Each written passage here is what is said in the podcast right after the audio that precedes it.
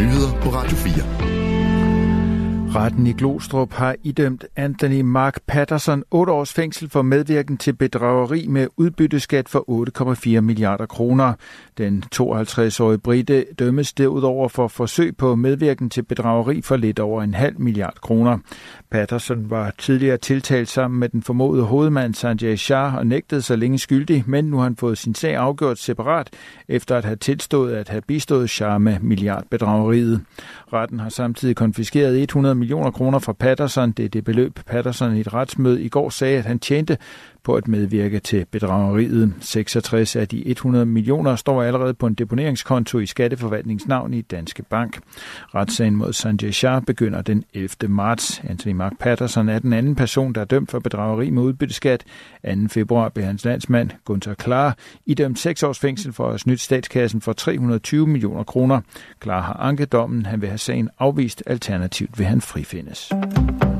Alexei Navalny's stab opfordrer alle, der har kunne se en mening med den afdøde oppositionspolitikers arbejde, til at dukke op til hans begravelse i dag i Moskva. Samtidig ventes russisk politi at være markant til stede. Flere frygter, at støtterne slet ikke vil blive tilladt adgang.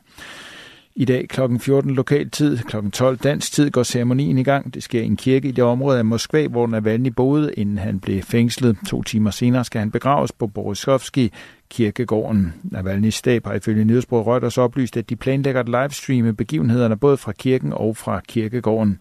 Det flugter dog langt fra med de russiske myndigheders ønsker. Det har blandt andet lyttet, at Navalny's mor af myndighederne bestillede et ultimatum vedrørende begravelsen. Angiveligt skulle han enten begraves i stillhed eller i den straffekoloni, hvor han døde, har hans stab fortalt. Ultimatummet blev dog afvist af hans mor. Den 69-årige Ludmila ventes at deltage, men derudover er det uklart, hvem der faktisk får lov til at komme ind i kirken. Det gælder blandt andet Navalny's enke, Julia Navalnaya, som, som aktuelt befinder sig uden for Rusland, men som har anmodet om tilladelse til at deltage. Navalnaya har blandt andet markeret sig ved at sige, at hun vil videreføre sin mands politiske kamp efter hans død.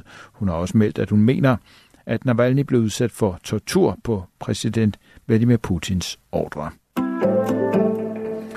Forlag, forlaget bag bogen Orbanland, der er skrevet af freelance-journalisten Lasse Skødt, indstiller alt salg af bogen og makulerer Resterbladet, det oplyser Syddansk Universitetsforlag til Fagbladet Journalisten.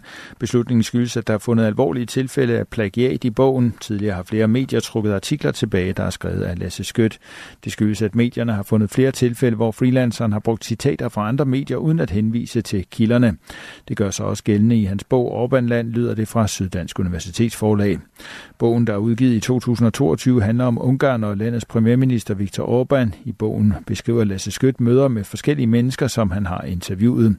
Men deres udtalelser stammer i flere tilfælde fra andre medier, siger forlagsdirektør Martin Lenø Vestergaard fra Syddansk Universitetsforlag til journalisten.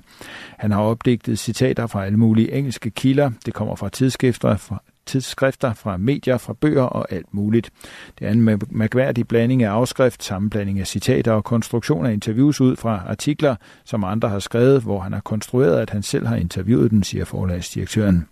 For uden at makulere resterbladet af bogen vil forlaget give pengene tilbage til de kunder, der har købt den. Derefter vil forlaget undersøge, om det er muligt at rette et økonomisk krav mod Lasse Skødt.